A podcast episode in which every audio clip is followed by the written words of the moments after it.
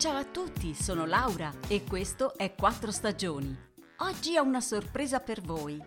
Potrete ascoltare un'intervista che ho fatto insieme a Simone, che ha un canale YouTube dal nome Italiano in 7 minuti. Parleremo insieme di video, podcast e molto di più. Venite con me a conoscere Simone, che vive nel nord Europa ma viene dal sud. Potete vedere il video dell'intervista sul canale Italiano in 7 minuti. Scusate per la qualità non ottimale dell'intervista, ma in questo periodo dobbiamo fare così. Buon ascolto a tutti! Buongiorno, buon pomeriggio o buonasera, in base a quale orario avete deciso di ascoltarci. Oggi sia io che Laura siamo ospiti di questa puntata nei nostri rispettivi canali. Quindi lascio la parola a Laura. Ciao a tutti, sono Laura, vi parlo dal podcast Quattro Stagioni. Io eh, vi saluto, sono in Svizzera, abito qua e sono molto felice di essere ospite di Simone. Ciao Simone. Grazie mille, sono anche io molto contento di essere ospite su questo podcast.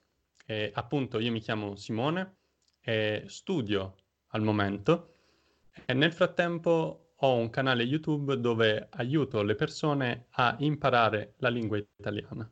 Bravissimo. Grazie.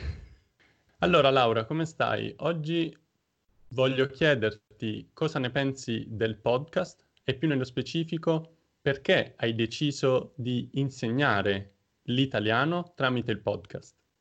È una bella domanda. Io uso questo tipo di medium da otto anni. Sono otto mm-hmm. anni che scrivo podcast e mh, prima lo facevo uh, come Francesca su Al Dente e da sei mesi sono Laura Dunque, ascoltare un podcast è, una, è un'esperienza diversa dal solito. Sai Simone, eh, noi siamo molto visuali, mm, noi guardiamo le immagini, leggiamo, ma l'ascolto è mm, una cosa difficile ed è poco praticata.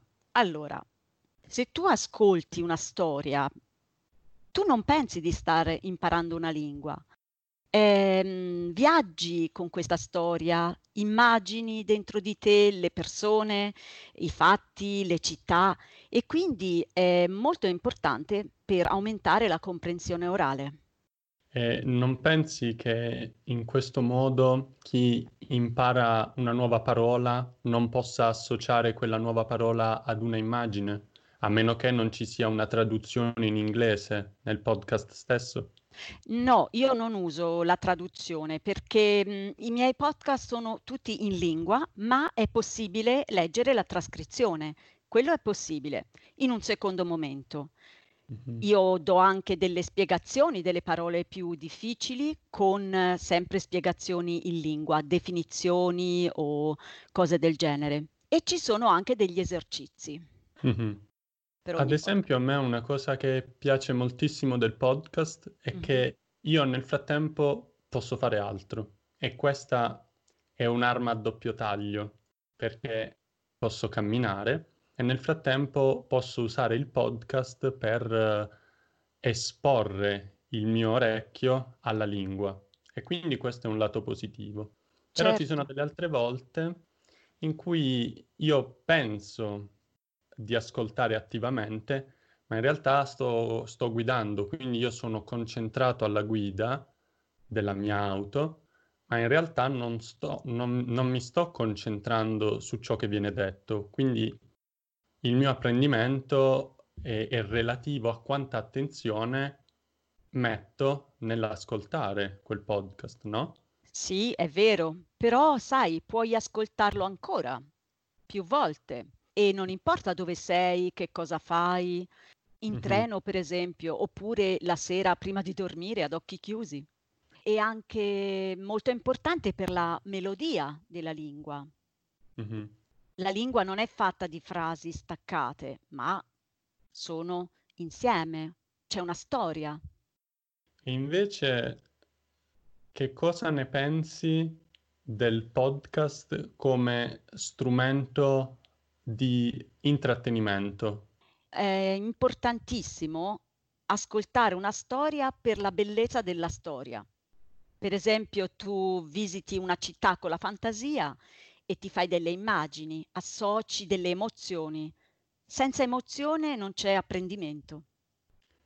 Ma lo sai che forse un paio di giorni fa ho proprio ascoltato un podcast, un episodio del tuo podcast dove parlavi di Alghero. Mm-hmm. E io ad Alghero non ci sono mai stato. Però ascoltando questo episodio mi sembrava davvero di eh, vedere il mare o di, di assaggiare i prodotti tipici di cui parlavi. Poi ovviamente mm. io sono italiano, però penso che anche una persona che magari non conosce tutte le parole o non capisce il 100% del, dell'episodio, comunque riesca ad avere questa esperienza di immergersi nella storia, oppure no? È vero, è vero.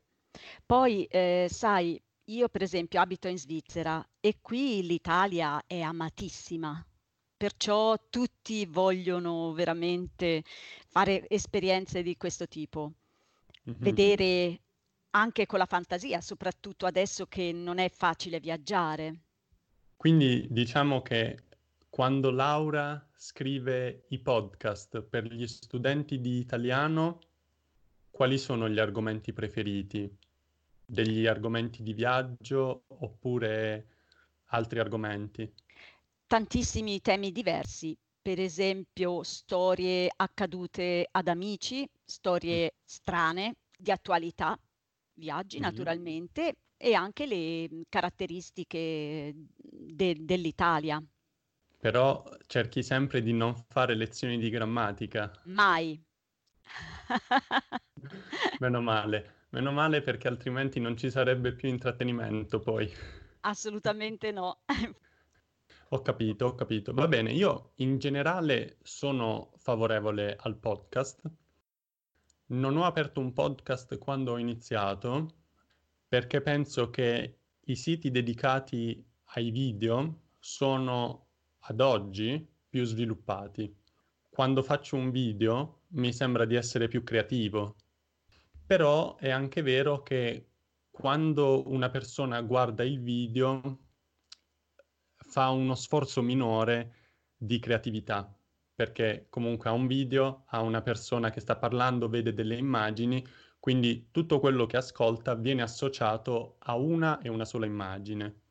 Quindi io direi che ci sono lati positivi e lati non negativi, ma lati meno positivi nel video e nel podcast. Sì, guarda Simone, sono perfettamente d'accordo con te, ma penso che le due cose vanno bene insieme, perché ci sono molti tipi di, di apprendenti. C'è chi impara con gli occhi, chi impara di più in maniera audio e quindi vanno benissimo. Va bene, Laura, a me ha fatto tantissimo piacere. No, no, Va aspetta, bene. aspetta. Ah. Adesso però, Simone, ho una domanda per te. Sì. Dove vivi? Oh, io sono in Germania al momento. Sono in una città che si chiama Osnabrück, che quando mi hanno detto Simone andrai ad Osnabrück, ho aperto Google Maps e ho detto e dov'è questo posto?